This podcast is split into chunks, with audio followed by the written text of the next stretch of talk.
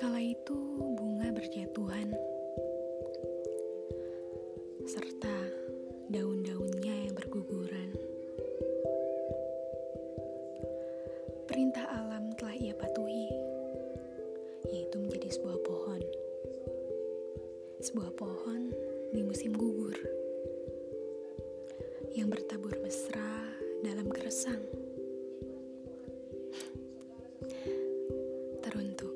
jiwa yang malang.